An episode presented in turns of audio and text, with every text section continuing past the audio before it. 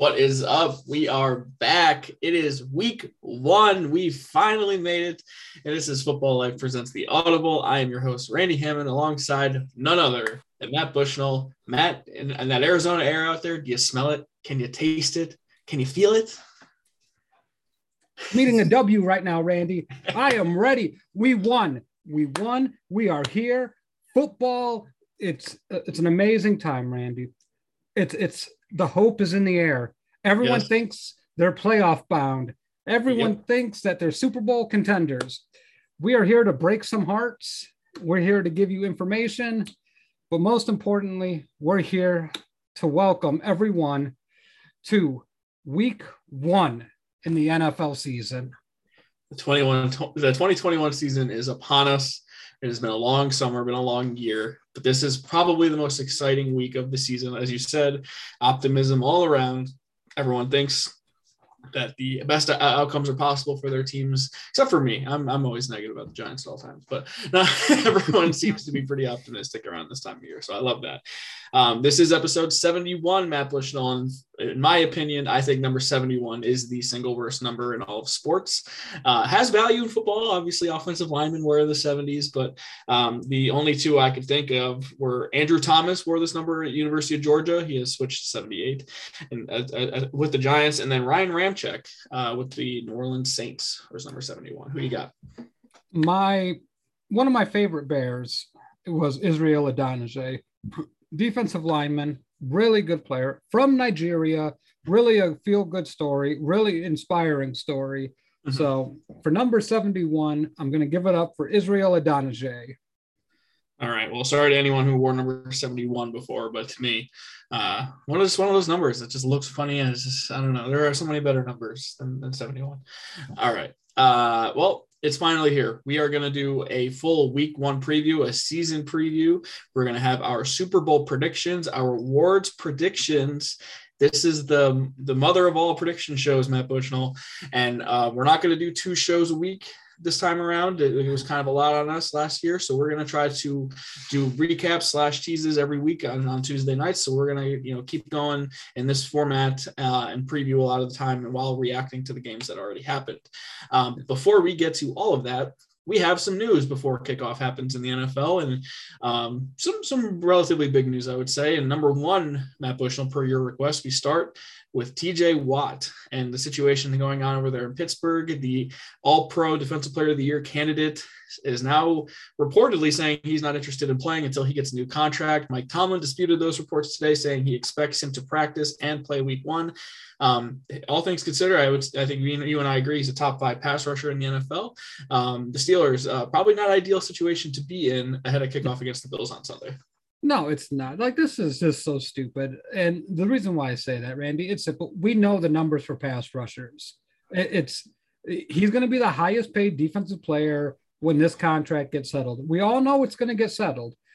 But I think really what it comes down to is what the structure of this deal is going to be. But honestly, if Pittsburgh goes into this year for any extended amount of period without TJ Watt, that defense is not going to be able to hold up. Not with the loss of Bud Dupree, and you know, there's they got a couple of other really nice players on that defense, but it's just not the same without TJ Watt, and which makes me really believe. And I thought this before the season. I thought the Steelers are maybe a six, seven win football team. I, I don't have a lot of faith in this team. I think there's a lot of holes, a lot of deficiencies, yep. and I think they're going to show up big time. And I, what's scary about it is I think their offense is going to be bad if TJ Watt is not on the field defensively, that defense might be bad. Yeah, I mean, the, the impact that he has on the, on the defense cannot be overstated. Like I know when Bud Dupree went down, he started to get double teamed, but still he draws that attention and it's warranted because he is a game wrecker. Um, as far as traditional pass rushers on the outside, on the edge, it is probably Myles Garrett uh, and and and him along with um, I don't know your boy Khalil Mack, and then a pass rusher you, got to throw Aaron Donald in there as well. Um, but overall, he's up there with one of the best elite pass rushers in the game. You have to to pay him. You know what these guys are worth. Um, the Steelers do have a tradition of waiting to sign guys. Just last season, they signed Cameron Heyward to an extension on week one of the Monday of week one. So not like this is unprecedented for this organization. Um, I would say Cam Edward, Heyward, as good as he was, um, probably a little bit older, not maybe towards the end of his prime, comparatively speaking to, TJ Watt, who now is looking for his um, for a second contract after being uh, after his rookie deal. So this is the time for him to get paid, and I don't blame him for wanting to get paid. You could literally blow your ankle out, and then you're not getting paid after that. Look at what happened to Bud Dupree. So uh, I, I understand where TJ Watt's coming from, and some guy who has not practiced all summer. I find it hard to believe Mike Tomlin's thoughts like, hey, he's going to practice, he's going to play. What what's going to change? I don't understand why he would suddenly have a change of heart unless a contract comes to light between now and then. Yeah, the, the numbers are going to be there. We I think it's going to be somewhere around that 140 million dollar range. We're probably looking at what Randy 90 million guaranteed, I would guess. And, and now you're just talking about structure. How are you going to structure the years? You know, if I'm Pittsburgh, take a look at the landscape. Um, you know, Emmanuel, who is so nice to participate in our chat, has the Steelers finished in second. No, I, I think the Ravens are a little bit better offensively, which is kind of weird to say because Lamar Jackson's their starting quarterback, but you know what? It's okay. He's an MVP winner. Also, we have Cleveland when Cleveland's really good. So I think Pittsburgh has a real chance without TJ Watt to lose all four of those games. Mm. So look, I, I yeah, I, I, just think a, a, guy like TJ Watt is so valuable, and I'm I'm surprised the Steelers don't recognize that as well. But um, not unprecedented for the Steelers. So maybe by the time we the kickoff happens on Sunday, TJ Watt is signed to an extension and he's on the field. Who knows? Yep. All right. Well, we'll obviously you know keep up to keep looking at football life because you know everyone's getting pretty good at updating all of these things. So um, just you know we'll see what happens there. All right. The other another news item: um, the Texans have named their starting quarterback, and it is not Deshaun Watson. So, uh, Tyrod Taylor, Ty God, getting another chance to start. I feel like he started for like 17 different teams at this point, uh, but good for Tyrod being a constant professional. Um, and this has really not really come to a surprise to anyone, but Deshaun Watson not starting. But the surprising thing is he's still on the roster and quote unquote will sit. So I don't really know what the deal is there in Houston. Um, I don't know if they're waiting for a commissioner's exempt list uh, deal. Um, obviously, nothing legally is going to happen until after the season. So I don't know what to make sense of what's going on down there in Texas because I don't get it.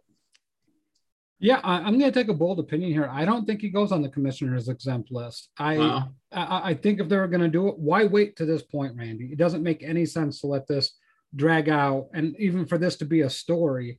Uh, I think what does happen though is I think Deshaun Watson's going to get traded in these next four weeks. I, I think it's inevitable.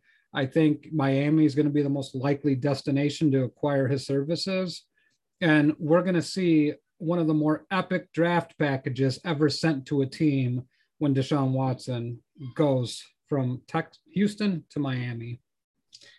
I guess that will also depend on how Tua Tagovailoa does at the beginning of the season here, because if he comes out and plays well, maybe that would you know make it so they don't do that. And I think in general, you should proceed with caution with this Deshaun Watson situation because they are not going to proceed with any legal action until after the season. So you, if you do trade for him, yes, you will have him for the season, but anything goes after this year. So I would be very wary about trading three first rounders for a guy you who might be in jail this time come this time next year.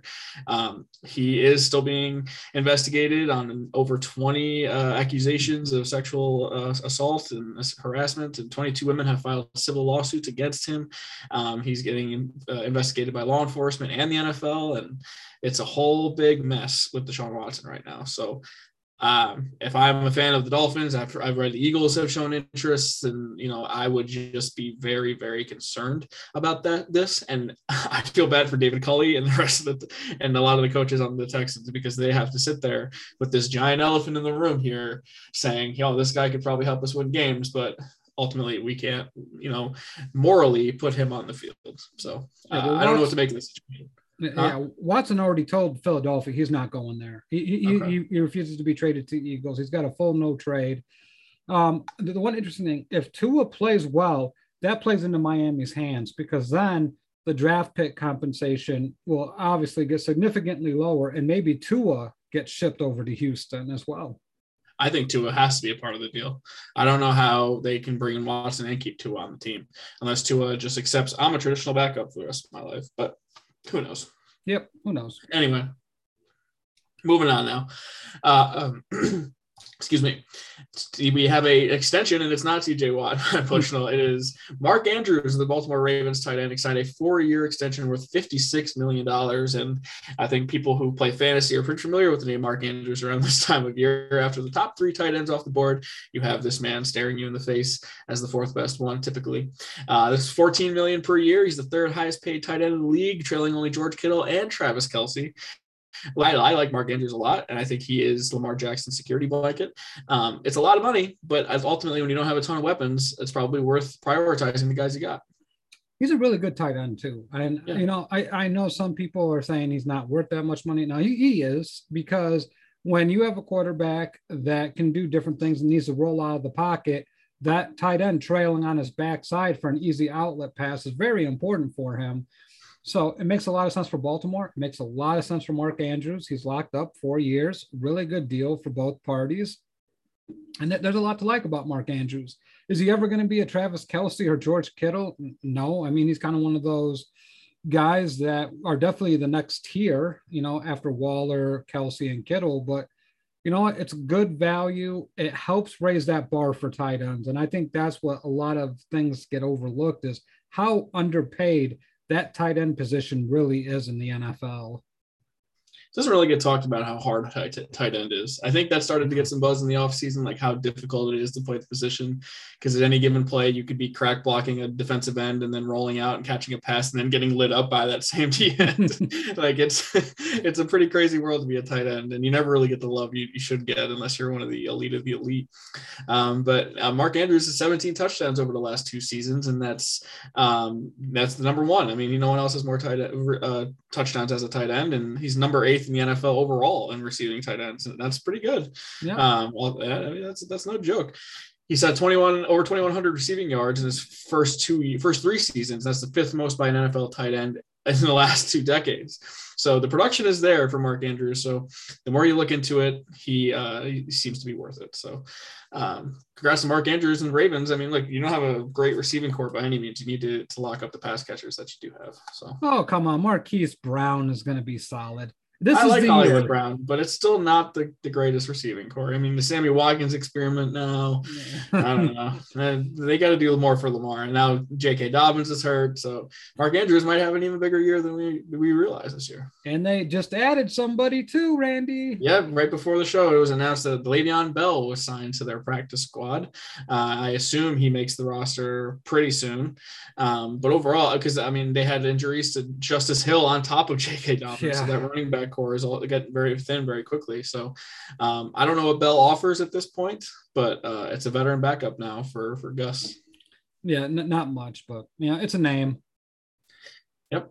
Uh, all right. Well, Matt, it is time.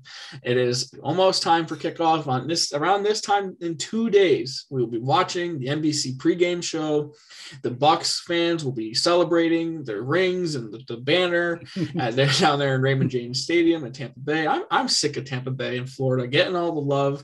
Vince Mercandetti claiming he brings all the luck to Florida. You know who really brings all the luck to Florida? Thomas Edward Brady. He seems to bring the luck to no matter where he goes, no matter what city he's playing And quite frankly, as long as it's not Boston, it's okay with me.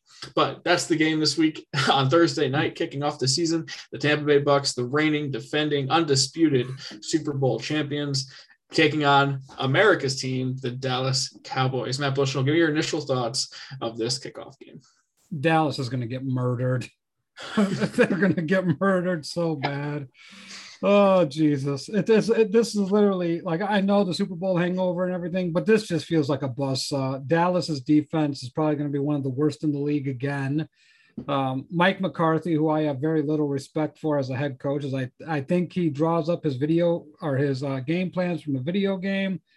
this this is going to get ugly pretty quickly. They don't know if Zach Martin's playing, and if you don't have Zach Martin against this defensive front I mean, good good luck to you. Uh, Suh's back with them, right? They re-signed Suh. They re-signed every starter that they had in the Super Bowl winning team is back. That has never happened before in NFL history. Yeah. So, I mean, you got to deal with Shaq Barrett, you know, just good luck, good fucking luck on this one. Um, I, I mean, I, I, can give you a score, but I think we all know well, I mean, uh, I mean, I just wanted to, you know, before we give a score, um, I, I do find it interesting to like the NFL still values the Cowboys as a brand so much to the fact that they ignore that um, for the last almost 30 years, the Cowboys have been sort of a punchline and a laughing stock of a team that has two playoff wins in the time since they've last won a Super Bowl. I know the Cowboys are still the star and they still have Jerry Jones and they're still the uniform, but they're not still that same team eventually in 20 years if the yankees have still gone without a world series they are merely just a bunch of hairless guys who are wearing pinstripes. They are not the yankees anymore. That's what the cowboys feel like to me. They have a number 88 great i know that's tradition and CeeDee Lamb's a hell of a player.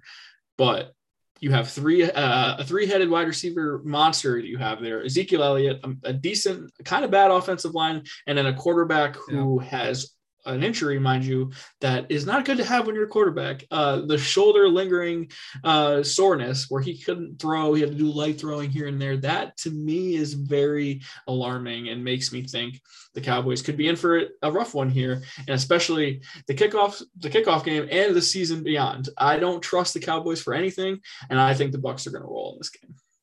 I, you know, long term prognosis for the Cowboys is I don't hate the roster. I, I think there are some good things there for this roster. I think they could do a lot of good things. However, my concern lies in the fact that week one, Dak, we don't know anything more about the shoulder. You know, it's like this shroud in secrecy of what's going on. Can Dak play? Is Dak going to be 100%? You know, it's nice to have a trio of wide receivers as good as Dallas. I love Gallup, I love CeeDee Lamb, and I love Amari mm-hmm. Cooper. Mm-hmm. And Amari Cooper loves Amari Cooper too because he just came out and said he's the best wide receiver in football. Mm-hmm. But here's the thing: one, if if you have to get in shootouts, you better have a good offensive line, and you better not play against a team that can rush the passer.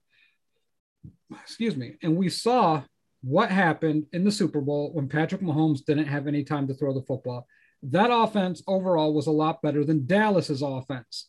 And now you're going to take that same Tampa Bay defense in Tampa Bay against the Cowboys. It, to me, everything screams that this is just the worst matchup possible. Godwin, uh, Mike Evans, Gronk is there, Fournette, Ronald Jones, um, Scotty Miller. Like everything about the Bucs is just offensively loaded and the Dallas's Dallas's defense is just holes everywhere. It feels yeah. like that defense is just putting bubble gum on those holes that are taking on water. I, yeah, this is this is a bad matchup for Dallas. Long term, Randy, I don't know. It like it really depends on Dak. If Dak is 100%. if he's not healthy all year, this is this team's picking in the top five. Well, that would be a shame, wouldn't it? Uh, look, I think both of these secondaries can be had. I think Tampa secondary is not that great. I think they are in, enhanced by the pass rush in the front seven. I think that's the same thing that happened with the Giants when they won the Super Bowls back in the day. So I think Dallas could be competitive in this game. I think this I would take the over if you're a betting man. Yep. But ultimately, I think the Bucs cover. So I'm going to say my official prediction. It's not going to be as big of a blowout as you think. Maybe the score looks closer than the game actually was, but I'm going to go Tampa 41, Dallas 27 two touchdowns. Yeah, which I think is normal. I, I think the best thing for Dallas is to get down a little bit early, get down like 14 nothing, and maybe that makes Tampa Bay a little bit complacent, thinking, mm-hmm. you know, they're going to roll in this game. But, you know, I, I think it's going to end up being 37 to 20 Tampa Bay. I, I just okay. think Tampa Bay is going to score some touchdowns in the second half. And without Zach Martin, and I know Mike McCarthy said he might be able to play, I, I just I can't see them blocking up all four of those guys. I think Shaq Barrett's going to get at least two sacks this game. Yeah, it shouldn't important important to note that Zach Martin, one of the best offensive linemen in the NFL, will be out. Supposedly, will be out with COVID nineteen. Um, and that's a big blow. And we know what the thing is. I feel like Tom Brady never has to experience these sort of things. the Bucs are fully healthy; they don't have any issues. You know, Brady's ready to go. The, the offensive line, all the weapons, like they, the Bucs are just so loaded. When you look back and yeah. you're like, how do they get away with having this good of a team? And then Bruce Arians is still a really good coach. Yep. And it feels like such a coaching mismatch against Mike McCarthy, who is trying to hype his team up by watching Austin Powers movies and telling them to have their mojo as if this is 1997 again. Uh, to me, this is just a mismatch. Uh, bad matchup for the Cowboys early on. I think the Bucs come out fired up. Brady always fired up. Uh, you know that's not you know not even a surprise there. But two touchdowns. I think that's safe to say the Bucs start their reign as defending champs. One to know. Yeah, no, I, I agree. I and I'll say this: this game will not be indicative of Dallas's season unless Dak is you know hurt. Dallas can easily bounce back. I don't think they're a bad football team. I don't think they're a good football team, but you know, I, I wouldn't take week one to heart if you're a Dallas Cowboy fan. You can't ever, and because Ricky, as he points out, Ricky Velasquez in the in the comment section, you can't just assume that everyone's in midseason form week one. A lot of things change. you know, even the first two weeks, um, a team's still getting into their groove. Um, so I don't take any over overreaction to week one is always one of my favorite traditions to see on Monday. Oh, our season's over look, if Dak Prescott goes down and is out for the year, your season's over if you're a Cowboys fan. Yeah. But if you come out, you look okay, Dak looks good, and you'd be a little optimistic coming out of this game. And, and I'll, I'll, say this: what makes Tampa Bay different, Ricky, in regards to that? I know we said mid-season form is they, they've already gelled last year. Everyone's back. That's yeah. what makes Tampa Bay different. Like Tom has an idea of where guys are going to be now. You yeah. know, the blockers know where to block. Everyone kind of getting a feeling of where they want it. Tampa Bay had this experiment last year this year, when everyone comes back, it's all systems go. Well, that's the reports coming out of Tampa too, is that they didn't really play that well yeah. last year for a lot of the season, and they kind of got lucky, caught a few breaks in the playoffs, and ended up playing their best game in the Super Bowl. There's a chance that we see the Bucs look even better this year, and it's kind of scary to think about. Yep, agreed. All right. Well, that's the kickoff on Thursday night. Cannot wait to hear Al and Cris on the call. I'm just so excited to hear that NBC football music again. Um, that's just going to be a great time. All right, we're moving on to Sunday, the early slate, and it was so I was so happy to write this out, Matt. You know, every yeah. last year I got this. You know, early slate means one o'clock games on the East Coast, 10 a.m. games where you are. Maybe not where you are. Do you have a weird 10 a.m. Um, daylight savings time thing with you? I don't know how it works over there in Arizona, but nonetheless, these are the first games that kick off on your Sunday, no matter where you live. One o'clock for me here in upstate New York. So let's get into it. Oh, let's get we're to go a little quicker with these games in the kickoff game. But uh, number one on the list is the Philadelphia Eagles going to Atlanta to take on the Atlanta Falcons. This is a matchup of two brand new head coaches, one veteran quarterback, one new quarterback and overall uh, pretty uh, mediocre defenses. So this to me feels like uh, it's an interesting matchup because I don't know what these new coaches are going to bring to the table here. Um, the, the, Falcons intrigue me on an offensive from an offensive standpoint, and the Eagles intrigue me uh, a little bit because I like the quarterback and I do think they have a lot of valuable veterans on their team, but I do think that could backfire eventually. Um, what do you make of this uh, week one matchup here? I mean, I think this has happened a few times recently. This is the Calvin Ridley Welcome to Elite Wide Receiver One status game. Um, I, I, like Atlanta in this game a lot. I actually like Atlanta this year for a couple of different reasons. One, my, my favorite coaching hire was Robert Saleh to the Jets. I, I, thought that by far was the biggest one, but not far behind, and I mean not far behind at all, was Arthur Smith to the Falcons. Yes, absolutely. He he was the architect of Ryan Tannehill's turnaround. He incorporated AJ Brown, Corey Davis, got Derrick Henry going again. Like the all systems go for Atlanta. I, I love this offense. I love Kyle Pitts. I, I think Calvin Ridley, though, is going to be the star of this show. Calvin Ridley is going to make a lot of people kind of see, well, I guess you could have got rid of Julio. So mm to, to me, the biggest downfall for Atlanta, I keep on going back to it, is their defense, defense, defense. There is nothing that this defense can do to stop somebody. But thank goodness they're playing the Eagles because the Eagles don't have a lot of things offensively to score points. So I think uh, Atlanta cruises in this one. And you're going to see Darius Slay line up against Calvin Ridley, and Darius Slay's coming off of a forgettable season. Yeah. So I think you're going to see Ridley absolutely say, "Hey, you know, Julio, who? Uh, you're not going to miss Julio very much with Calvin Ridley running the show there, and he's just another Alabama product doing great things in the NFL. These guys seem to come out of nowhere. Um, but your point about Arthur Smith, subsequently, one of my least favorite hires happened in Philadelphia. uh, they brought in Nick Sirianni, the offensive coordinator with the Colts, who we all know Frank Reich's calling the plays over there in Indianapolis. And I don't know what this guy brings. I think he was on the Eagles staff when they won the Super Bowl. So he has that relationship already with uh, Jeffrey Lurie and Howie Roseman. Um, and, but still, to me, this comes down to the Jalen Hurts Sirianni connection here. Um, what kind of, kind of offense are they going to run?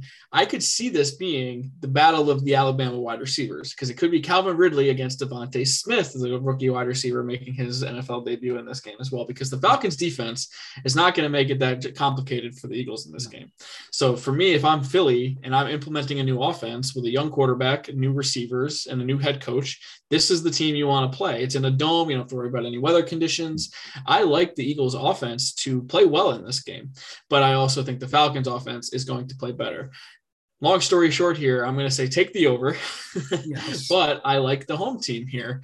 Um, if I'm going to put a prediction on it, I'll say Falcons um, 35, Eagles 31. I just think both these teams are going to score a lot of points, and the defense is going to be much to be desired. Yeah, I for me, I I like the Falcons here. Home field advantage is one thing. I think Arthur Smith is a complete culture changer, and it kind of gives a breath of fresh air. I, I know they got rid of Julio, and they got rid of a couple of other players as well. That stench from that Super Bowl really just kind of carried over into last year as well. Like every mm-hmm. lead that they had, they just kept on blowing. And I think Arthur Smith is kind of a game changer in that regard because he's going to run the football. He's going to do everything he can to protect the leads. So for me, I like Atlanta. I don't think it's going to be a blowout. I do think there's going to be a lot of points scored. I'm going to go 31 to 27 Atlanta. And real quick, Randy, um, do we have time? Rick, Ricky's asking us our top five wide receivers in the NFL this year. And I think after the top three, it's pretty academic. Yeah, I mean, all right. I think we can agree on the top three: DeAndre Hopkins, Stefon Diggs, uh, and then um, what's the third guy? I, I can't think of the third guy. Davante Adams. Uh, Davante Adams, thank you. But I, I at that point, you, you've gone to four. You could say AJ Brown, you could say DK Metcalf, you could say, but I think Calvin Ridley is in that five area. Oh, yeah. I, I don't even think it's that that controversial to say. I just think he's that damn good. So for me, I might even put him four because I just think the sky's the limit for this guy. I love his talent, I love his speed, I love his hands, his route running. He's just not the biggest guy ever, but that doesn't matter to me. So for me, it's uh, Adams, it's Hopkins, it is um, Diggs, and then I'm going to go Ridley, and then I will go AJ Brown because I think AJ Brown is an absolute stud. Yeah, I, am going to go, you know, a, a little bit off the same top four. But instead of AJ Brown at five, I'm going to go Allen Robinson at five, just okay. because this man has played with such shitty quarterbacks, and the fact that he can throw up a thousand yards every damn year. You know, I, I, like Allen Robinson a lot, and hopefully Justin Fields is the answer for this team, so we can see Allen Robinson's true value because he might put up a hundo, a hundred receptions and fifteen hundred yards.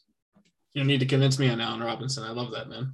Uh, all right, so we're going to move on now to Western New York, where the Pittsburgh Steelers, who we just talked a little bit about with TJ Watt, are traveling to Orchard Park to play the Buffalo Bills. And I, I live in New York. I work around a lot of Bills fans, and the excitement around the Bills, this Bills team is at an all-time high. Even when they were in the AFC title game, I think there were there was a lot of doubt.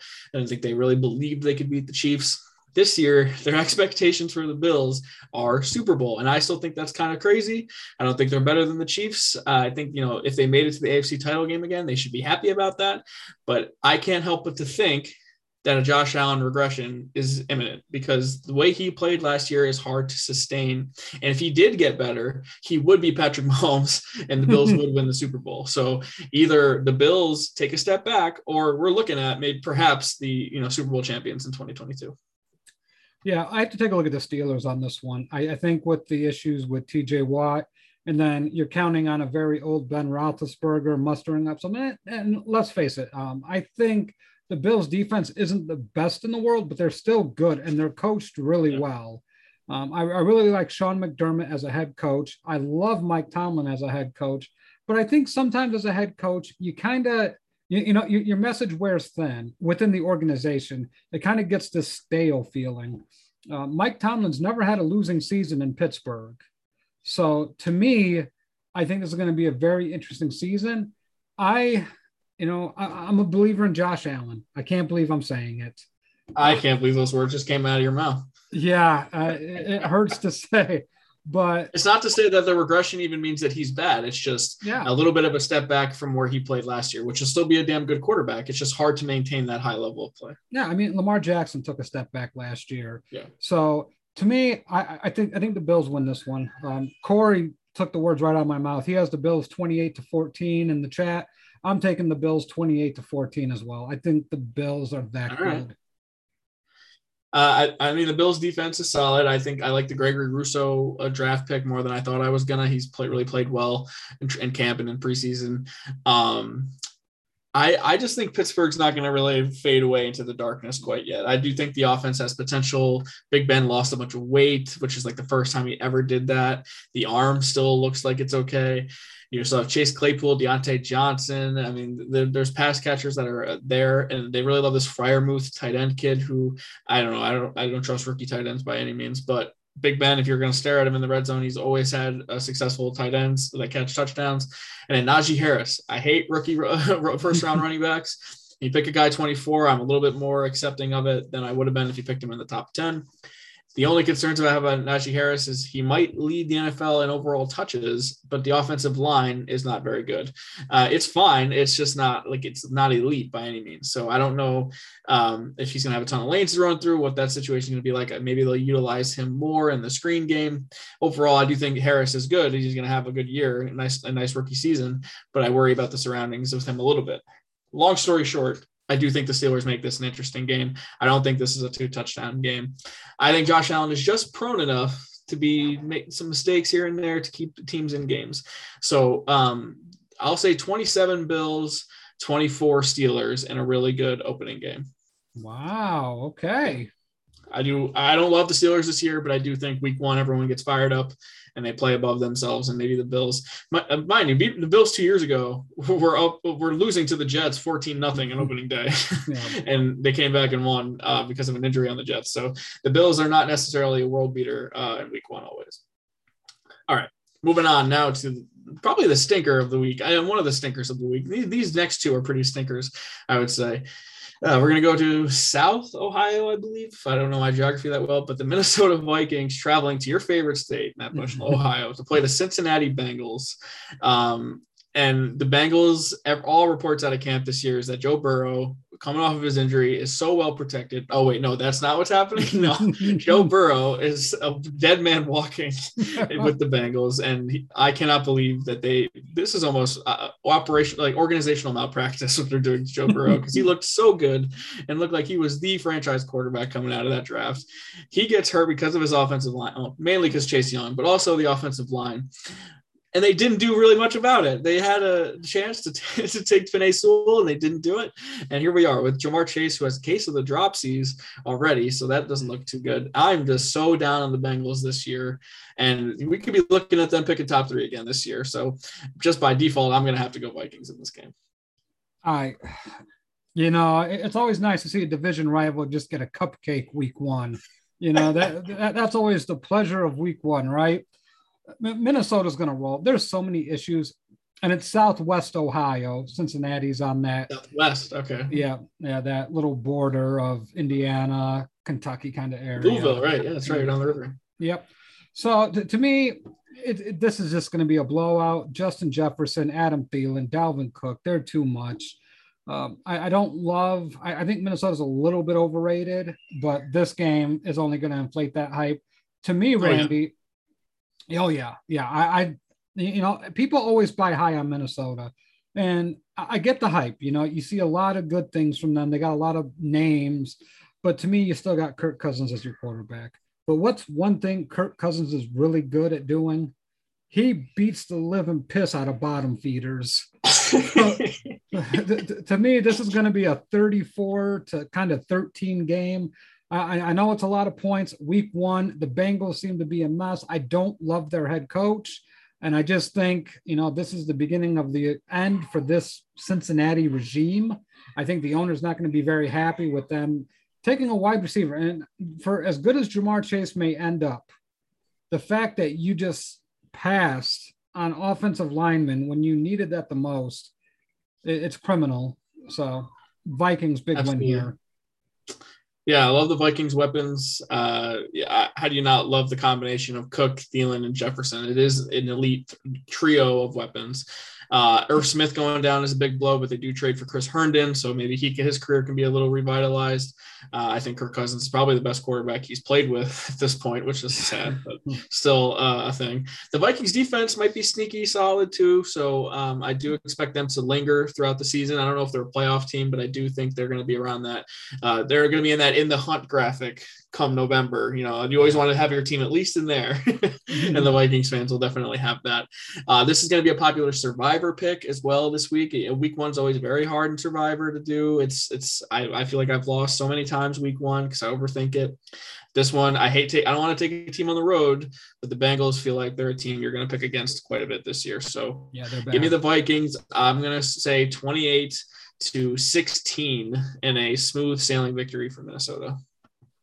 Uh, the next Survivor game that I chose um, is also the, another stinker, but I'm the San Francisco 49ers are traveling to Detroit to play the Lions, and our our friend Leon Tompkins is probably going to say top five offense, whatever. But this is a bad matchup for the Lions right out of the gate here. I think the Niners come out and and Kyle Shanahan has this team ready to go. Typically, when you're a run first offense, you're you're it's easier to run your offense earlier on in the season. You have Jimmy G back, your offensive line's good, ready to go. You're healthy. To me me, the Niners, oh, on paper, should roll the Lions team, and I don't know what to make of them with Dan Campbell and Jared Goff. So um, I'm just pretty down on the Lions overall this year. This feels like a route. No, Randy, it's funny that you bring up that Week One issue in Survivor. Um, to me, I, I was looking at the schedule, just kind of looking around, and this game kind of gave me a weird vibe. It's like, man, oh. th- th- there's something about this game. And Week One is famous for stupid upsets like upsets that do not make any sense.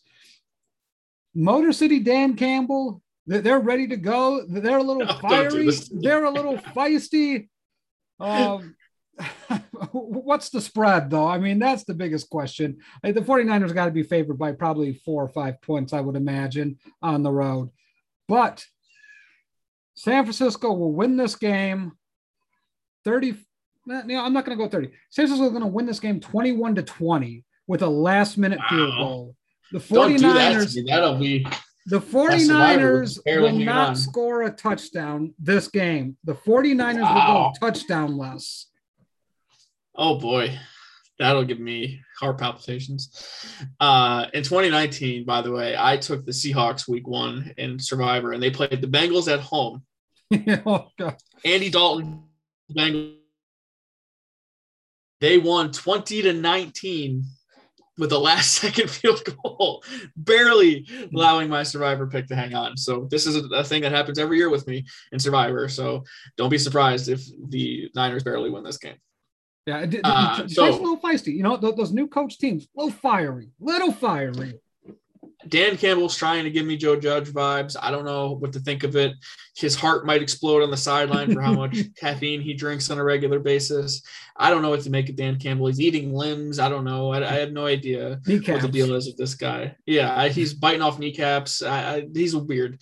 Um, but the, the idea of Dan Campbell trying to inspire Jared Goff to do something is just hilarious to me. this California cool surfer dude is just going to go out there and do what he wants anyway.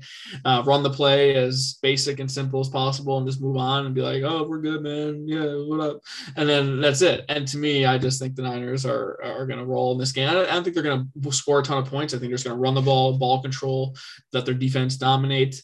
Um, I'm kind of thinking I, like Corey Decker 17 to 7. I'm going to go 21 to 7 here, just two touchdowns, just not going to run up the score or anything, but I do like them to win easily. Here's a Bushnell special, everyone. Take it to the bank. Jared Goff will have a better week one than Matthew Stafford. Ooh, all right. Well, that's something for the record books there in the comment section. Someone keep track of that. Uh, all right. So we're going to move on. And this is going to be an important segment of the show for our friend Corey Decker. Um, Arizona Cardinals traveling to Nashville, Tennessee to play on the to play the Titans. Um, Titans without Arthur Smith. Um, with with an with Julio Jones, with I would say a pretty bad defense, and the Cardinals coming in with Cliff. I don't trust you, Kingsbury, and exciting Kyler Murray, who could be an MVP candidate if everything broke well this year. Uh, I love the Cardinals offense until it comes time to actually make things happen. When the when the going gets rough, I don't trust Cliff Kingsbury. I don't trust anything except for when Kyler's rolling to his left and just throws the ball up for DeAndre Hopkins. That's the only time I trust them in a key situation. I don't know if they can run the ball consistently. I don't know how good their offensive line is. And like I said, Cliff Kingsbury, I definitely don't trust at all. With that said, they're playing a team of the Titans. I don't trust it all either because I don't know what to make of them anymore without Arthur Smith. Uh, I still love Ryan Tannehill. I love the AJ Brown Julio connection and then Derrick Henry. Obviously, we talked about trios earlier with the Vikings. This is a damn good trio in its own right, uh, and I do think they'll still be successful. But I just the value of Arthur Smith, I think, is going to be severely missed on this team. You look at this matchup, Matt. This just feels like a game that's going to have a ton of chaos in it. Yeah, that's the perfect word to describe this game chaotic. Chaotic. Because I think this is the one week for, well, both these offenses are supposedly in name high powered. Yeah. Julio's, you know, is questionable to play this week. I think we all know. Every week that Julio's ever played in the NFL has been questionable, it feels like. Seriously. Uh, so I'm counting on Julio to play. I, I think what I'm going to go here is I think there's going to be several lead changes. I, I think there can anywhere be between seven to 10 lead changes in this game. I, I think both defenses will allow some points. My standard rule of thumb is anytime a team has to travel out of their time zone to a long distance, jet lag's real. I mean, I think it's a mm-hmm. two hour difference because I think Nashville operates off central. No, does Nashville? Central. I think they're central. Central. Okay, that makes sense so it, it's going to be a little bit of jet lag. It's going to be a 10 a 10 a, a.m. game for the Cardinals. Playing football as a professional at 10 a.m. is not fun. It takes your body a little bit to get used to it. I like the Titans here. I think the Titans win the game. The home team not having to travel, not have to travel time zones to that degree. Give me the Titans in this one, um, 34 to 31 this feels like a game where the Titans come out hot and go jump out to a 10, maybe 14 point lead right out of the gate and like get Derrick Henry established. Maybe Julio takes one of the house. Maybe AJ Brown makes a nice play. But like when when Derrick Henry gets going here, who on the Cardinals is going to stop him? like to me, you need to put them in a situation where they're not being able to run the ball. If you could put your pin your ears back and let Chandler Jones rush the passer, uh, and, and let Isaiah Simmons maybe get some blitzes in here and there, you're better off that way. If you're down and they can just pound Derrick Henry all day long, what are the Cardinals going to do about that? Are they even capable on defense of stopping that? I, I, don't know how many teams are, honestly. So to me, this is a bad matchup for the Cardinals in that aspect.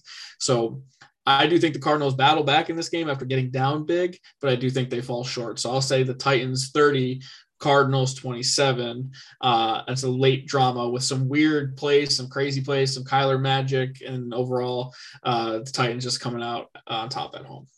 Yeah, I, th- I, think the issue here that we also need to delve into is like the James Conner, Chase Edmonds dynamic at running back. I think it's worse than it was last year with Kenyan Drake. Could be wrong. I like Chase Edmonds, kind of iffy, but for as much love as we give the Cardinals and we talk about their points, Randy, do we trust AJ Green as their number two? I mean, no. even even last year, Larry Fitzgerald. I, I would rather have Larry Fitzgerald than AJ Green. AJ Green's been injury riddled, and Christian Kirk seems to be, and you know, he just seems to be that slot guy. Rondale Moore is going to be a key piece here. That's the guy I, I was going to mention. But. Yeah, I, I just I don't. Well, he's five foot eight. You can't stick him on yeah. the outside. He's a slot guy. I, I, I don't love this Cardinal receiving core outside of DeAndre Hopkins. It's been a real. This is a Steve Keim issue. He he misses on draft picks way too much for this team to ever have sustained success, and they basically hung Kyler Murray out to dry. Uh, n- not a fan. Yeah, well, and that combination with Cliff Kingsbury is just not going too well. And for for Corey's sake, I do hope that it's Christian Kirk as the number two guy. This needs to be the Christian Kirk coming out party for for sure in Arizona. Um, all right, we're gonna move on now. It's enough of the Cardinals for now. Uh, that game I'm excited to watch. I just think that's gonna be very entertaining. And to, to the comments, Matt, I don't know if you're paying attention.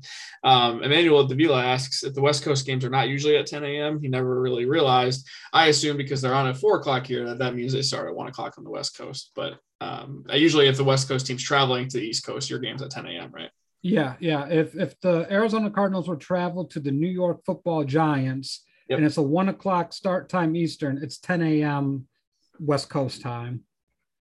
I need to live in the West Coast. That sounds amazing. All right. Because I wake up at 10 and I just hate waiting three hours for football. All right. Um, where am I now? Okay. Uh, division rival for the Cardinals now. The Seattle Seahawks also going on the road to play an AFC South opponent in the Indianapolis Colts the Seahawks always seem to start the season on the road somewhere. Um, I normally don't like the Seahawks traveling, but this isn't to the East Coast completely. It's not Washington. It's it's not Carolina. It's little bit more Central America. So Central America, uh, the center of the Amer- American states here.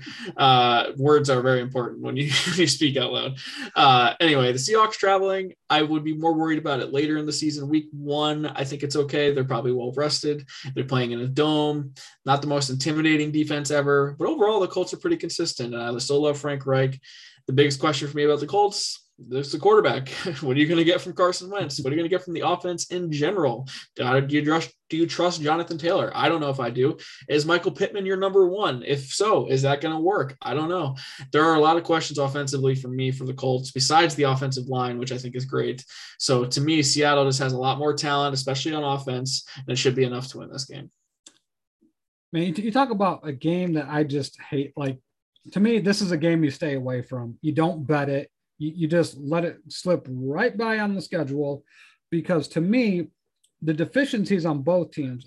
Last year I, I, really liked the Colts. I thought you know they had enough. I love the DeForest Buckner trade, but the more I look at this offense, and if there's one thing I hate, Randy, I hate a coward because cowards run when there's a fight, and Carson Wentz is the biggest coward in the NFL.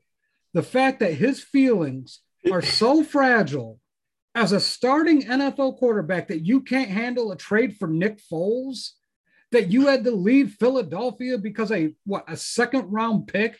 They drafted a quarterback in the second round. You, you, you want to know what you do? You, you, you know what the alpha males do at the quarterback position, Randy? They play better. They don't let, yeah, they make sure those guys never see the field. But nope. Oh no, Carson Wentz. No, yeah, no, no, no, no, buddy. No one's backing me up. Why, why don't you get that practice squad wide receiver from the Broncos last year that had to start a game? I'm sure Carson Wentz would love that. You know, just hand him the job so he never has to play that.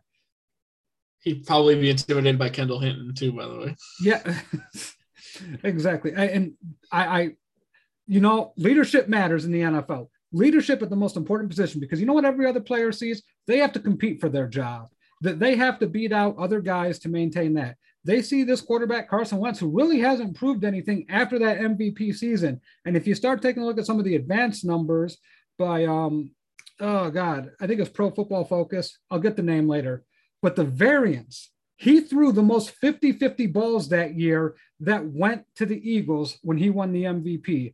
I do not like Carson Wentz. I do not like this Colts team because of him. I'm taking the Seahawks, and I think it's going to be a dogfight. I don't, you know, I, like I said, I'd stay away from this. To me, it feels like it's going to be like a three point game somewhere in there. Yeah. So I say Seattle 20, Indianapolis 17. The Seahawks never make it easy. I mean, let's be real here. I mean, they're great, but they win these close games always. It doesn't seem like they really blow people out anymore. They don't have the defense really to blow people out anymore. But I didn't know this was going to be the evisceration of Carson Wentz, but I'm here for it. uh, like you said, until 2017 feels like ages ago uh, compared to where we are now with him. And he just has a very beta face, even. You look at it, it's ginger, it's soft, you know, he's got the, the red hair. Like, all right, all right, I'm, I'm over the Carson Wentz thing. I think he has great arm talent. I think he has great overall quarterback ability. Um, but the killer mindset is something that you need to have. Uh, I know we talk about clutch and uh, competitiveness a lot, and, and, and those things are tangible. They're hard to put on paper and establish, but you've seen time and time again Carson Wentz cannot handle it. So maybe Frank Reich being reunited with him helps. It's important to note that the 2017 season happened with Frank Reich uh, calling the plays. So uh, I think that could be good for Carson Wentz. But overall, the weapons are not the same. Uh, I think Reich would really have to work some magic and rely on the run game, which would be smart anyway.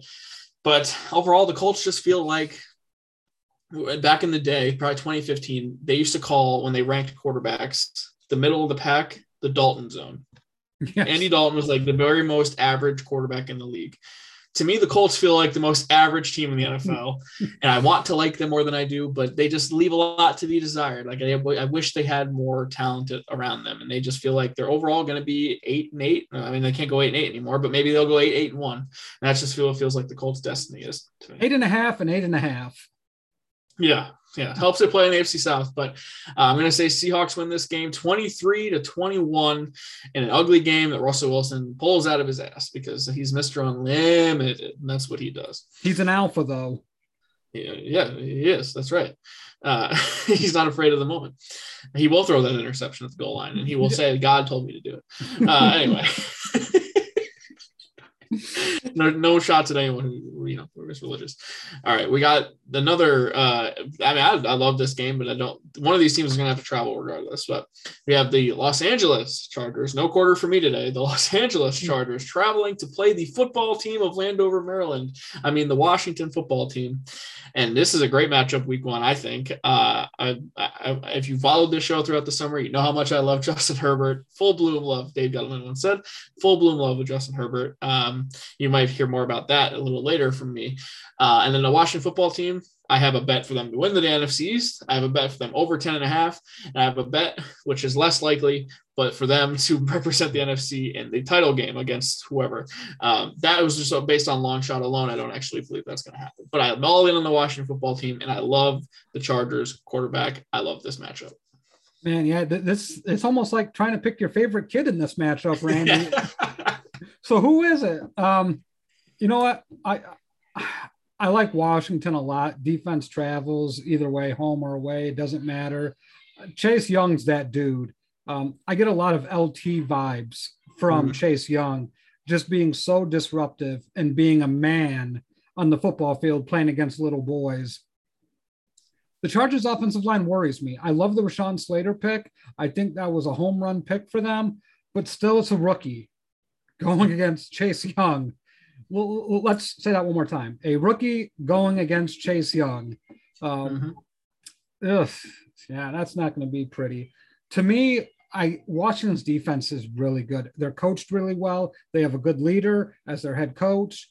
I don't love their quarterback. He's very prone to mistakes, but I'm going to go Washington here, Randy. I'm going to take Washington 19 to the Chargers 17. Yeah, I think you're on point there. Um, look, Chase Young, I don't need to say anything about him. The guy's an absolute man child freak of nature almost killed Joe Burrow on the field last year. the Washington defense as a whole is just going to be so monstrous. And and I've said it time and time again, and it's a popular criticism on Giants Twitter right now that, oh, you're going to believe in a team with Ryan Fitzpatrick. Okay, well, Ryan Fitzpatrick was an upgrade compared to what they had at quarterback last year. Let's stop ignoring that fact. Like they had a terrible quarterback situation last year. And somehow, I know it's still not ideal, but Ryan Fitzpatrick has solidified that.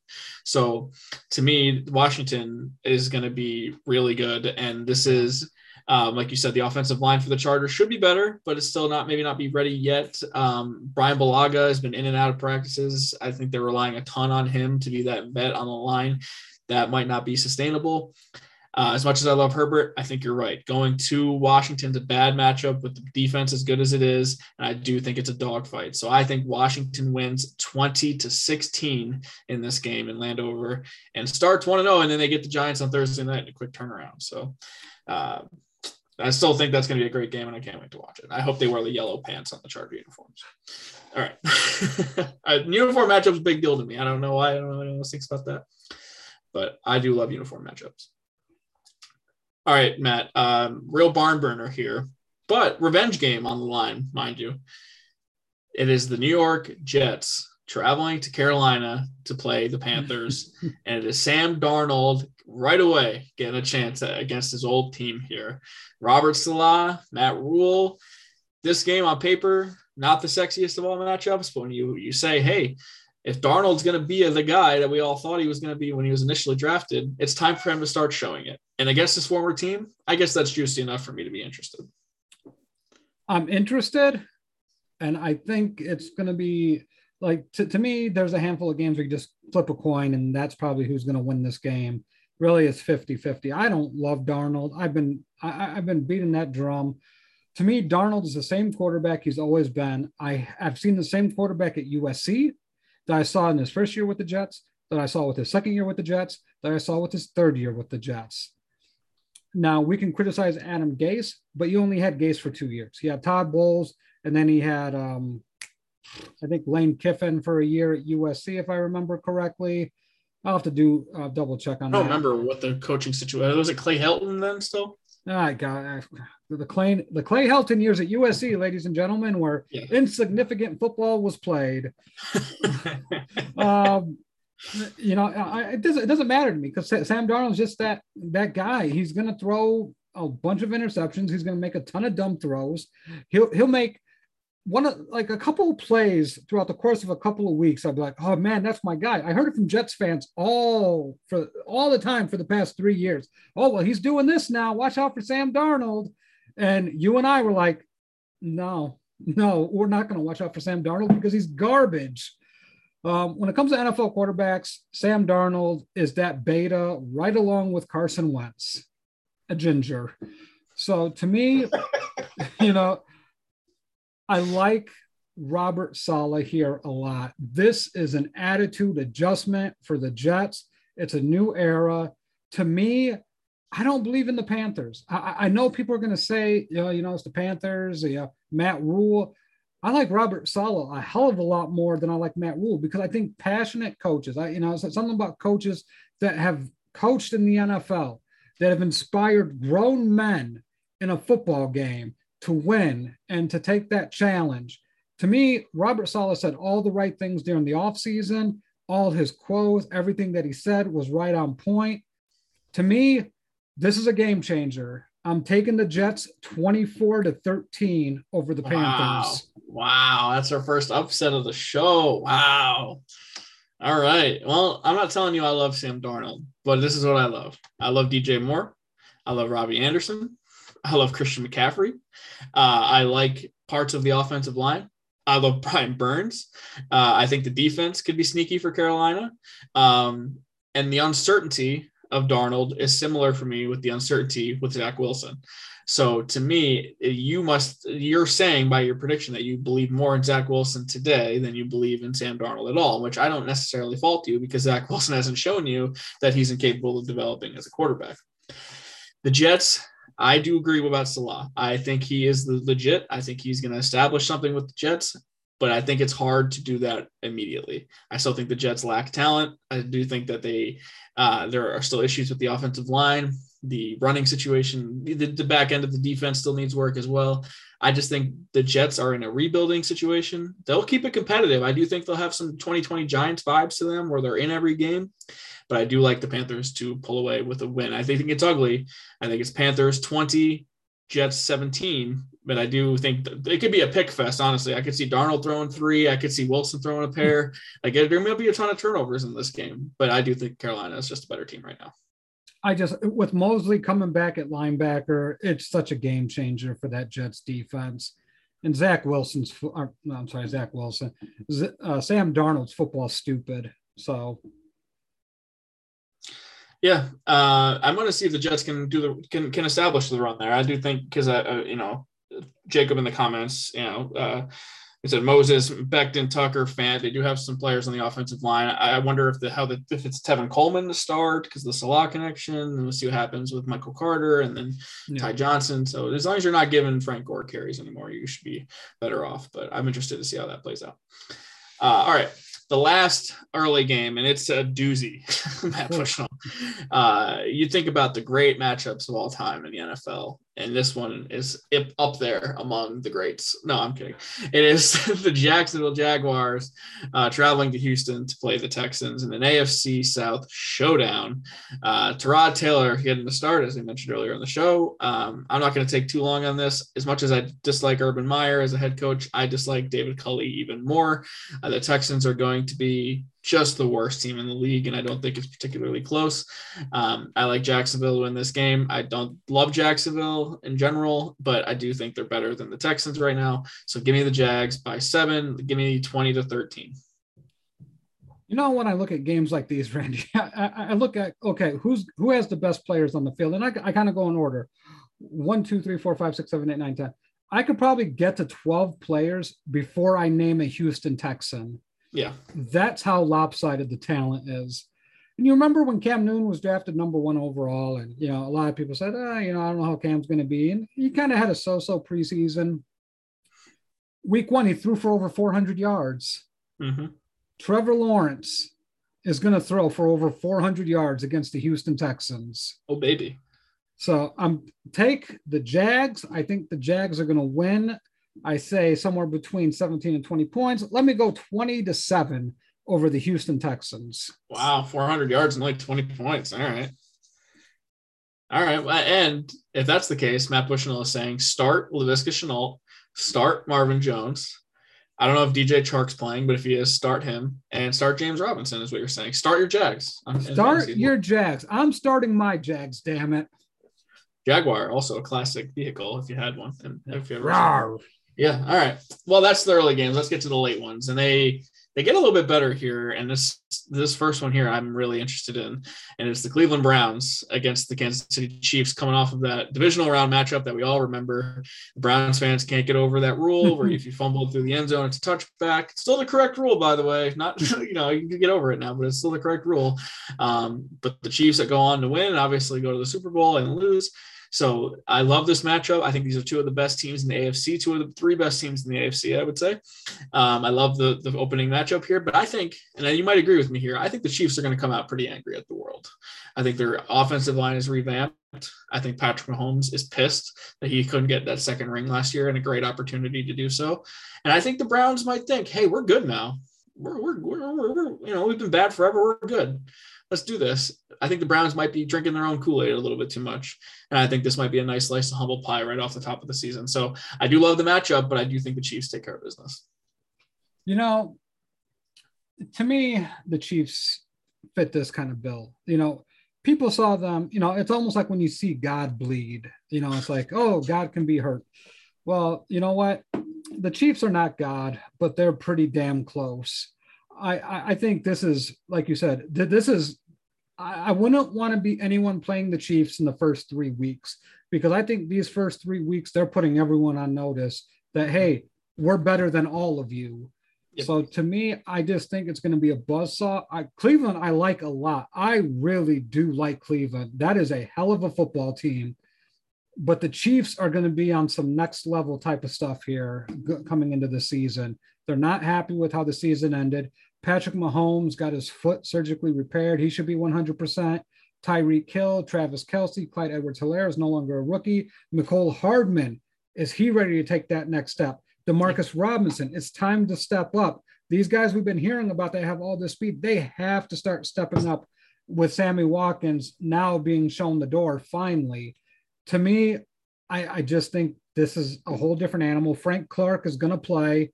So to me, I'm going to take the Chiefs 37 to the Browns 28. Uh, the uh, question from Ricky Velasquez in the comments who has a better defense because they both have good offenses. That's a good question. Uh, I don't like. I don't really love the Chiefs' defense that much, but also the Browns' defense has a lot to be desired as well. I think they're pretty similar in that aspect. It's really about uh, you know, the talent on, on both sides of the ball. But to me, I, I think Myles Garrett kind of gives the Browns the edge there. I just yep. think he adds a dynamic that the Chiefs don't have. I mean, I know Frank Clark is the pass rusher, but he's not close to Myles Garrett's level. And even as much as we we we love um, Chris Big Jones. Chris in the middle there, um, Chris Jones, he, he's not gonna he's not the same impact that Myles Garrett has on a regular mm-hmm. basis. So I just think the Myles Garrett effect gives the Browns the slight edge there. Yeah, I, I, I agree. Um, when, when you want to start talking about defenses, who has the more impactful player? I think for the Chiefs, we're talking about the Honey Badger, Tyrann Mathieu. Yep. And then for the Browns, obviously, it's Myles Garrett. And Myles Garrett is a lot better than Tyrann Mathieu.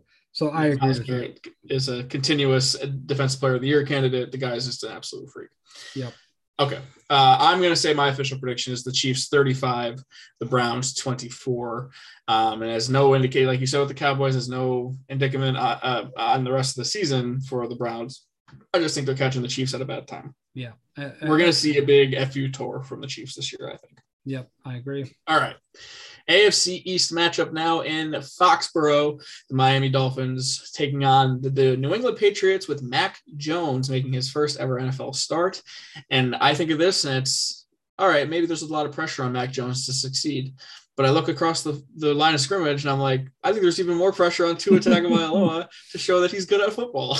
so um, I, I do think these teams are similar in the way that they have both have good coaches, they both have good defenses, they're both going to run the ball. Um, and it really comes down to the quarterback play. And I have no reason to not believe in Mac Jones, and I have a few reasons to not believe in Tua at the moment. Um, so uh, Patriots at home to start the season. It's hard for me not to want to pick them right now. I'm digging the Dolphins here. I, I, I think wow. I, I, love Brian Flores. I don't.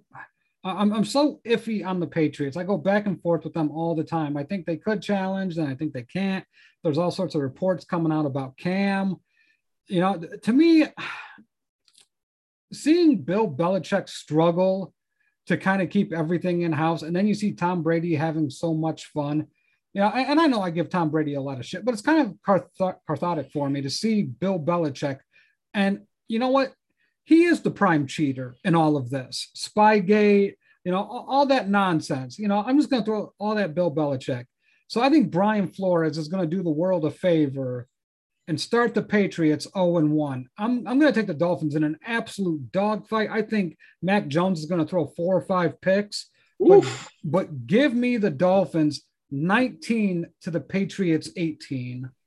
Oh shit, that would be interesting. Um, I love the Dolphins defense. I love their secondary specifically. Uh, I love Flores' ability to coach them up. And I like their weapons around Tua. As much as I don't like Tua, uh, I still like DeVante Parker a ton. Jaylen Waddle, I think, is going to be the best rookie receiver in this draft. Uh, Myles Gaskin showed he could play a little bit last year. So the weapon, they have some weapons, and Mike is a big tight end in the middle as well, who has a big catch radius, which could help Tua. I just don't know how to feel about Tua. That last game against the Bills last year, with all the marbles on the line, their playoff hopes there, him just absolutely laying a stinker out there just really bothers me. Yep. And um, I do think it's competitive. I think the defense keeps them in these games, but I don't. I got to see a new Tua before I fully invest into the Dolphins this year. I think the Patriots win 24 to 20 in a close divisional matchup where the Patriots, I feel like, would traditionally dominate the Dolphins. So, uh, Mac Jones starts one to zero in my opinion in his career. All right, now the third of four late games on the slate here. And a late game, I mean the game that starts at four o'clock in the, in the East Coast, the one o'clock game for you out in the West, uh, three o'clock for you guys in the central part of the country. Uh, and this game is supposed to be played in New Orleans, um, but it is not. It's the Packers traveling to Jacksonville to play the Saints due to Hurricane Ida still uh, having an impact down there in Louisiana. So um, if you you know are in Louisiana, you know someone in Louisiana, my my prayers go out to you guys. Hopefully you guys are okay. Uh, it's eerie uh, how similar it was to Katrina when it landed on the same day. Um, it seemed like they were a little bit more prepared, Matt. Thankfully, it seems like the damage wasn't as bad. Honestly, up here in New York, it seemed like we got a little bit more worse uh, of a storm damage than they got down there. So that um, unfortunately, the people did, did, lose their life and everything, but I, I, am happy that you know New Orleans will be able to recover from this a little bit easier than Katrina. It seems. Um, that's a little serious for our show. Let's talk back to the football here. Um, and what in a season that Aaron Rodgers dubbed the last dance. And if you're familiar with the last mm-hmm. dance, it is the last time the Michael Jordan led Chicago Bulls played together, made it to the NBA Finals, won against Karl Malone and the, the Utah Jazz, and uh, remember you remember those series a lot better than I do, Matt Bushnell. But uh, Aaron Rodgers is basically laying it out. This is the last season for him in Green Bay, and he's taking on the Saints, who no longer have Drew Brees for the first time in forever. So Jameis Winston at the home for the Saints. I I like this matchup a lot, but I just, I don't really think the Saints are going to be very good this year. You know, I, I, like watching the Pat McAfee show. And, you know, the Aaron Rodgers Tuesday spot kind of makes you grow a little fond of Aaron Rodgers in some aspects. But what an arrogant prick comparing to taking the last dance moniker from the basketball god we call Michael Jordan. the, level of disrespect and the, the, the audacity of him to do this you, you know, I'm just going to applaud the Saints because they did the most pettiest or, or the pettiest move. They purposely chose Jacksonville for a couple of reasons. One, no one wants to go there. Two, it would be the hardest place for Packer fans to travel to out of Miami and Tampa Bay. So they're like, oh, hell no. No, we're choosing Jacksonville. And Aaron Rodgers has a losing record in Florida Ooh. during the regular season. So bra- bravo to the Saints for being petty. I love it. With that being said, the Saints, you know, I, I don't know. It, th- this Saints squad is it could be good, it could be bad, it could be average, it could be anything. I honestly, Randy, I don't have one idea of how good or how bad or how average this team can be. Looking at this game, I just don't know. I'm going to take the Saints.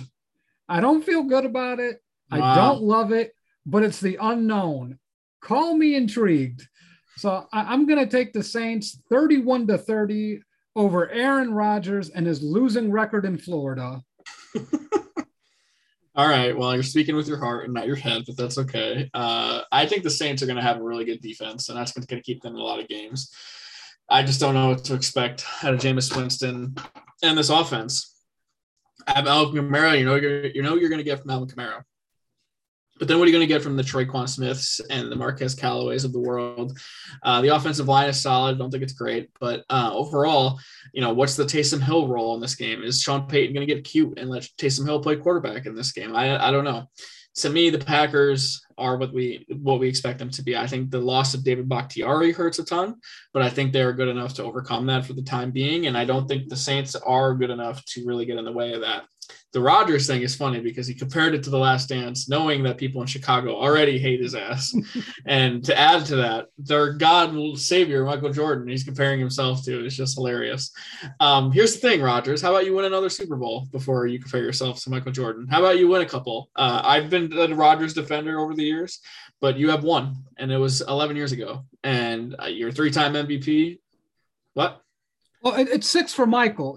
Aaron doesn't know how to count that high. I'm not saying even to get to six because only Tom Brady can do that. Just get a couple. How about you have the same amount as Eli Manning? How about you don't have half of the amount of rings Eli Manning has before you compare yourself to Michael Jordan? Yeah, just call it the uh, homecoming dance. Yeah. All right. But I still think the Packers win this game. I think the Packers are poised for a big year. I just at Aaron Rodgers experience, I'm interested to see how it plays out because I don't think it'll have the the Adam Sandler and longest yard effect where they just turn on him, you know, when he starts throwing the game. Because I do think they love Aaron Rodgers and I do think they know he gives them the best chance to win.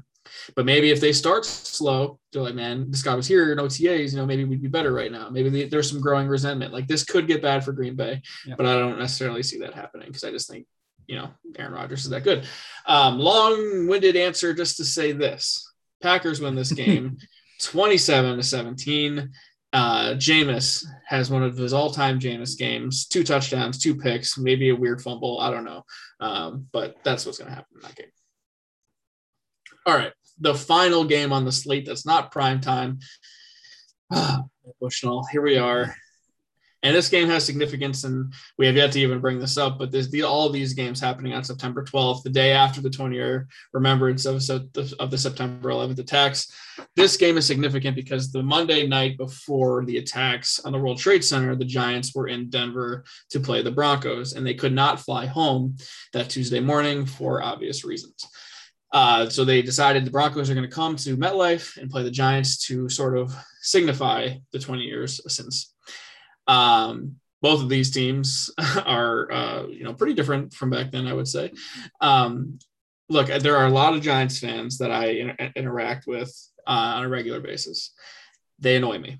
They are hopelessly optimistic to a fault where I understand at this time of year you want your team to make the playoffs. You think the world of your team. You're like, oh, this is going to be year we finally put it all together. At some point, you have to take a step back and let your eyes tell you what is actually happening here. Dave Gettleman comes into 2018. We have a plan. Okay, well, they've had the worst record in the league since Dave Gettleman took charge. He said, Oh, we're going to fix the offensive line. We have a plan. The offensive line maybe outside of the Bengals, is the worst offensive line in the entire sport. The quarterback regressed, as we both predicted, by the way, Matt Bushnell last summer, with Jason Garrett at the, at the helm. Now you can say, well, they didn't have Kenny Golladay, he didn't have Kadarius Toney, he didn't have uh, Kyle Rudolph. Saquon got hurt week two. That is all fair points. I think the weapons are huge but I don't think Saquon's fully healthy yet. Kenny Golladay already missed time with a hamstring injury. We have not even seen Kadarius Toney practice until this week. And then the best offensive lineman on the Giants is Andrew Thomas, who they took fourth overall and got absolutely worked in the preseason every time I saw the guy. So you can have all these weapons all you want, but if you cannot protect the quarterback or create running lanes for your running back, it feels moot. I, the optimistic part of me with the Giants says the defense is going to be good. The defense kept the Giants in every single game last year. Patrick Graham going to be back with a, with a good defensive roster, mind you. He's good at coaching these guys up. I don't think the pass rush will be there, but overall the secondary is good, the linebackers are good, and the rushing up the defense is good. I think that's going to be the bread and butter for the Giants. The only way they win games is playing that ugly defensive style of the game. Now, this game comes down to how you feel about the Broncos, Matt. And we did this preview with AFC West. We both like the Broncos. We like that they are starting Teddy. He's more steady, not going to turn the ball over as much. I like the Broncos defense maybe more than I like the Giants defense, honestly. And they have pass rushers and Von Miller, Bradley Chubb, and that's going to be hell for the Giants all game long. And uh, I know Giants fans think this is a winnable game. I think every game is a winnable game in the NFL when you come down when it comes down to it. I just think this is a bad matchup for the Giants, and I think they're going to be disappointed. I think the Giants lose. What's a recipe for disaster? Bad offensive line, good pass rush against a, I don't know, an average defensive coordinator. Absolutely, but a bad offensive line versus Bradley Chubb and Von Miller, with Vic Fangio as the defensive coordinator and the head coach, and then you add in they took the best player defensively in the draft who yep. showed every reason why he was the best defensive player in the draft during the preseason. Yep. did not change any thoughts of mine. And then you also have Kyle Fuller, a loaded mm-hmm. secondary. Justin Simmons. It, it, it Kyle, it, just all of it, all of it is so good.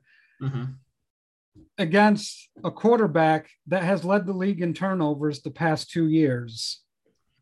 What the hell would anyone think that the Giants can score points against this defense?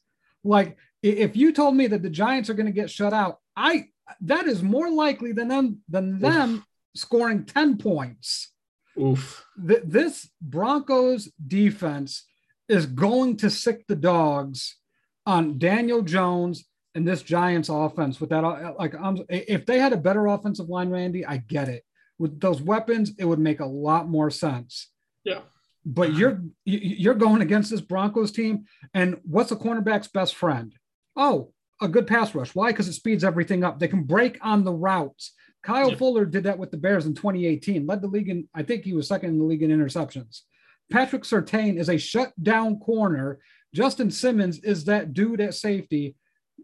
I, I, I hate this matchup. It is a terrible matchup for the Giants. And then let's talk about the offense because I got a bone to pick with Corey here. He said starting Bridgewater with no line and a year two wide receiver. Did we forget about Courtland Sutton? Did Yeah. we forget about Noah Fant? Yeah. Did we forget about Tim Patrick? Okay, Jerry Jeudy's a nice option, Yeah. but he's not their number one. This team is loaded in a lot of different places. Yep. The biggest thing that we talked about holding them back, and their offensive line is perfectly average. Yep. It's okay to have an average offensive line, which they do have. It's not terrible. The Giants are going to get their ass smoked in this game. The I man, Randy, Joe Judge is going to be having people running laps. This game is going to get ugly for Joe Judge quickly, and that defense is going to try. But when you're going to be on the field, as long as that defense is going to be on the field, you're going to get tired.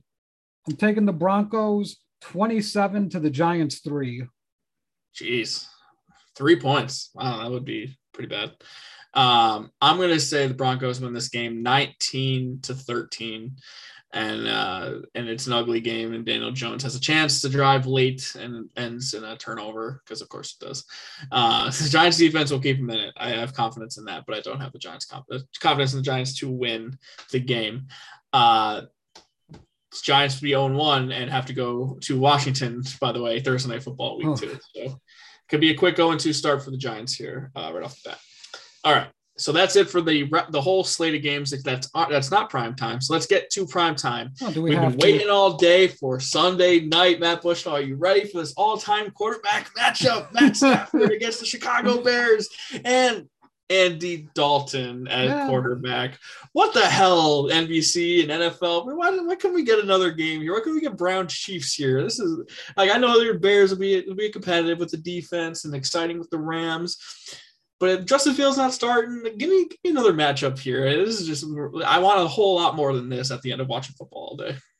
You know, to me, this will be the least aesthetically pleasing and intriguing game from teams that are playoff contenders. And, and I do put the Bears in playoff contenders. I don't I don't think they're gonna make it, but I, I think there is some contention there that they could have. To me, the Chiefs and the Browns were so obvious to put here. It- you know, we never really talked about the schedule and the lay of the land here, but it's just stupid to put the Bears and the Rams here. These teams don't do not score points against each other. They've played each other the last four years, and I think it's a grand total. I don't think any game's gone over 40 points total. And to me, Matthew Stafford has struggled the, against the Bears his entire career. It has not been good.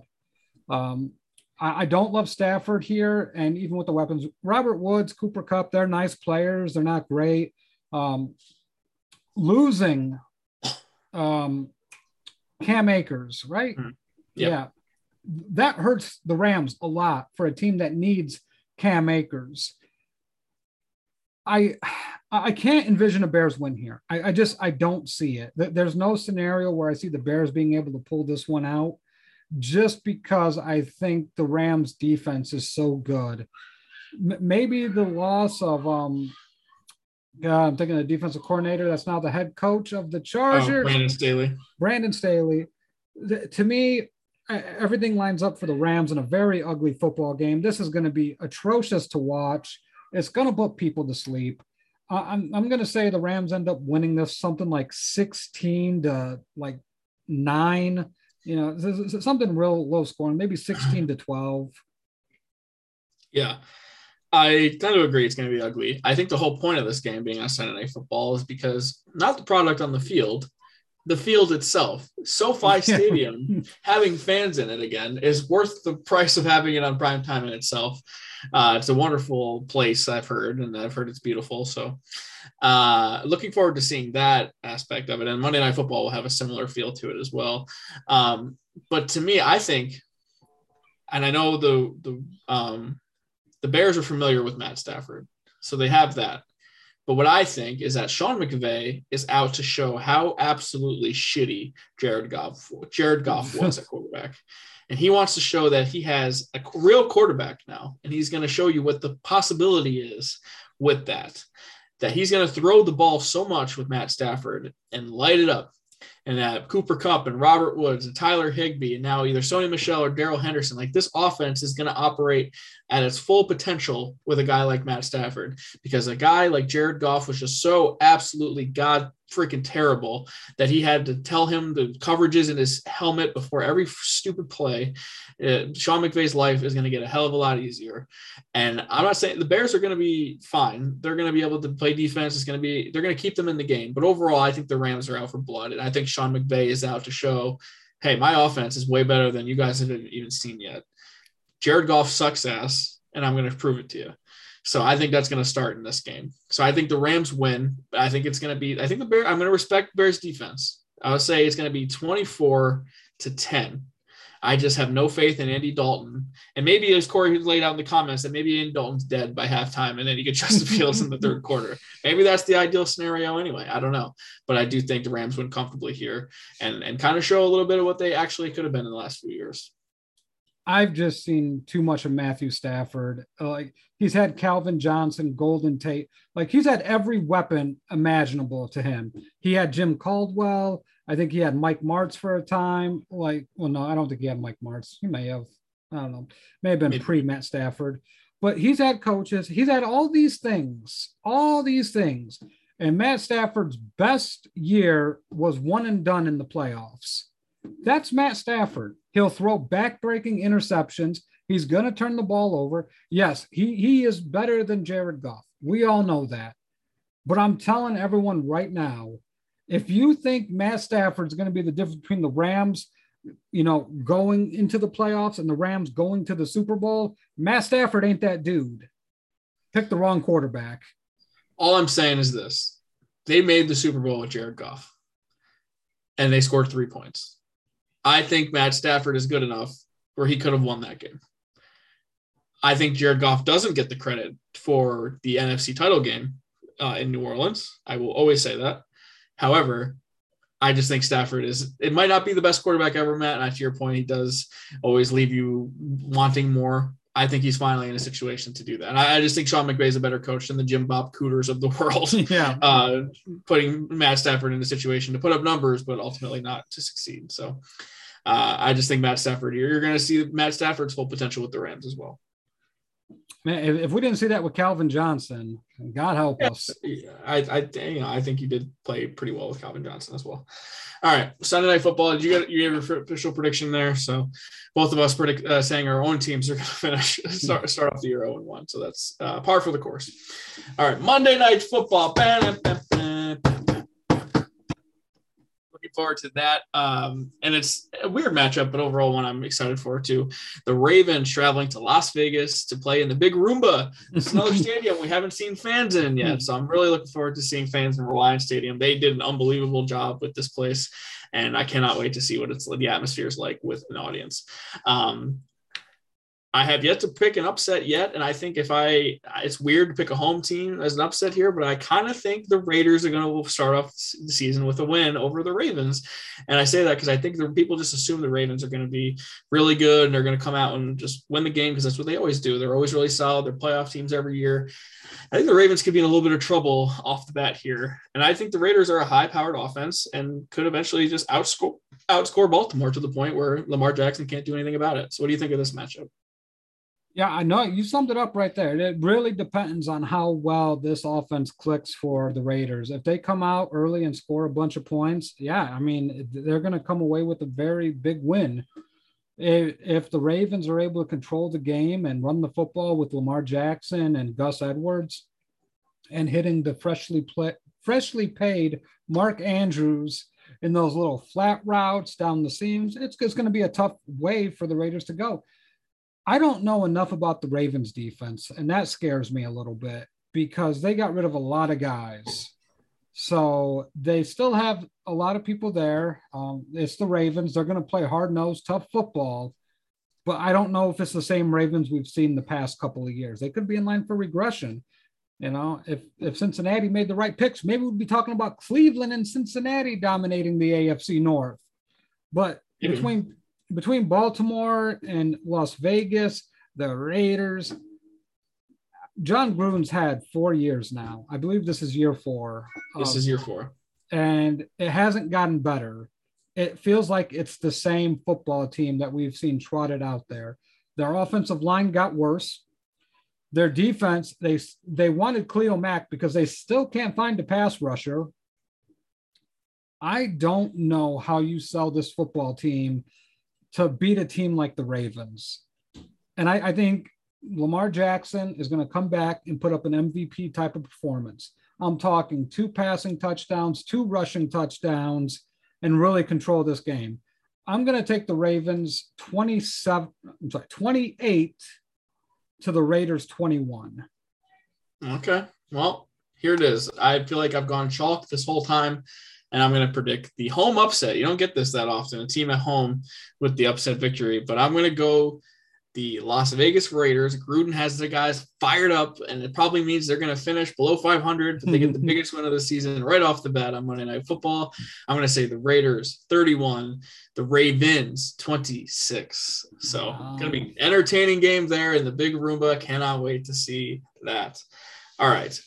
Matt, it's time to do some quick predictions here. We've talked a lot on this show. It's been an hour and a half now. So we're going to do, uh, you want to do our Super Bowl predictions first and then awards or awards and then Super Bowl? Yeah, let's go and do our Super Bowl predictions. All right, Matt Bushnell, Super Bowl 56, uh, LVI, I believe it is, uh, in SoFi Stadium in Los Angeles, California. Who's it going to be? It is going to be the, the Kansas City Chiefs versus the Green Bay Packers. Oh, I cannot believe this. He picked the Packers. Let's let's hear it because I'm kind of pissed because I feel like you took mine. But go ahead. I just think the Packers have a very special opportunity. Um, Aaron Jones is good. I I really Davante Adams. I mean, it doesn't get much better than that. Bobby Tonyan the big tight end mm-hmm. is a matchup nightmare. They should get Bakhtiari back at some point during the season. I hope. Um, to me, the Packers have a lot of things aligning in their favor, and a pissed off Aaron Rodgers is a is a really good Aaron Rodgers. And keep in mind, they were literally, you know, right there to beat the Buccaneers. And I just think they play in a winnable division. The Packers are going to have the division locked up pretty early. I don't think Minnesota or Chicago is going to compete to win that division. And I, I think that's going to enable them. Whereas the Tampa Bay Buccaneers are going to have a little bit harder time with the Saints as usual. So give me the Packers. The Chiefs are going to win it because Patrick Mahomes is God. Um, it's, you know, Chiefs, you're Super Bowl champions. I'm so angry at you. I really am. I didn't think there was a chance in hell you were going to pick the Packers to make the Super Bowl. And I literally was going to pick the Packers just to piss you off. And you did it before me. Well, that's wow. the risk you that's the risk you take when you let me go first, buddy. I was literally gonna just I was literally gonna say the last dance, the Packers Cinderella story to the Super Bowl, only to get shut out by Patrick Mahomes. No. Uh, but now I'm gonna call it audible. I don't want to make the same pick as you. That's not fun. Oh wow. I don't want to do that. Uh, calling it audible is what we do on the show. It's the name of the show, damn it. That's what we're gonna do. I'm sticking with the Chiefs. I don't see how anyone in the AFC dethrones the Chiefs. I, I just think that they are the the favorite for a reason, and they're gonna be out to, for things to prove. So I'm going to go now with the team I think that the Packers were going to beat in the NFC title game, who I think now I'm going to change my mind. They're going to lose the NFC title game, and that is to the LA Rams. I think it's going to be a rematch of that really exciting Monday Night Football game from a couple years ago the color rush all red Chiefs jerseys, all uh, yellow twisted T looking Rams jerseys. Um, but this time around, it'll be Matt Stafford. This will be a home Super Bowl for the second straight year, by the way, at SoFi Stadium. So it's less about Matt Stafford for me as it is about Sean McVay. I think Sean McVay will establish himself as one of the best coaches in the league uh, and make a Super Bowl again, but he also loses the Super Bowl once again because I think Patrick Mahomes and the Chiefs I just have such a hard time assuming they're going to lose to anybody. And I think the world of him. And we're going to look back 10 years from now and say, wow, we really somehow, as much as we overhype Patrick Mahomes, we're still dead on about how yeah. amazing he is. So um, it's going to add to the Tom Brady legacy even more the fact that they beat uh, Patrick Mahomes. So I'm going to say Chiefs, Rams, and you say Chiefs, Packers, which would be a rematch, by the way, was Super Bowl one and two, right? Yeah. Yeah. And then legendary pictures from that those matchups as well. Yep. All right, we're not going to go every award, but some big ones, Matt. We want to do. Let's start. Well, You know, let's just go for it. Big one right off the bat: the most valuable player award. Uh, Aaron Rodgers won it three times. He won it last year. Um, the 2020, 20, the 2021 MVP, Matt Bushnell, and I'm not letting you go first this time. I'm going first this time. It is going to be Justin Herbert, quarterback, Los Angeles Chargers. What could possibly be more annoying than Aaron Rodgers winning another MVP? It's Tom Brady winning another MVP. you bastard. Take it back. Tom Brady is going to be your 2021 NFL MVP. Damn it. He's going to throw for like 50 Decker, touchdowns. Corey Decker predicting Bucs Bills in the Super Bowl, which almost happened last year. Could have happened. Brady against the Bills one more time. I think Buffalo might literally just get burned to the ground if that happens. uh, and if Tom Brady was another MVP, I think we all need to just assume the end of the world is happening. All right. Coach of the year. By the way, I'm patting myself on the back because I didn't get many of these right, but I did predict Kevin Stefanski was going to be the coach of the year last year and nailed that one. So uh, I'm claiming that victory, although I felt like it was a pretty easy call. Uh, but who do you think is going to be the coach of the year in 2021? Even though he's going to have a losing record, and typically it doesn't go to coaches with losing record, Robert Saleh is going to be the NFL oh. coach of the year. Okay. Um, to me, it's going to be Sean McVay. Uh, I just think the Rams are going to be incredible. If they win the best division in football and they have a lights out year, they're going to give it to Sean McVay. Um, honorable mention Kevin Stefanski, potentially back to back coach of the year awards, but they typically stay away from that. They don't really like to do that that much. So uh, I do think the Browns is going to be solid again. All right, comeback player of the year, which I'm just going to dub the Alex Smith Award um, for comeback player of the year. I think there are two obvious candidates here, and I think one is just a little bit more likely than the other. But I want to get your pick right off the bat, Matt. Oh man, um, you know, I, am just gonna say it because I got them winning the NFC West. Jimmy Garoppolo. Oh, okay. Yep, that's interesting. He was hurt uh, for most of the year, but I, I, I like the I like the 49ers to win that division. I have two um, NFC East players. Um, it's I think it'll either be Dak Prescott or Saquon Barkley. And I just think Dak is in a better position for that to happen for him. And he plays quarterback. So I think it's more likely that they give it to a quarterback, especially if he plays well. And I just don't think Saquon's in a super ideal situation to succeed. So I'll say Dak, Dakota Rayne Prescott. How about uh, let's just get some of these bigger ones and call it a day. Um, let's do defensive player of the year. Roquan Smith, Chicago Bears. Wow. I would give you a hundred dollars if that happened.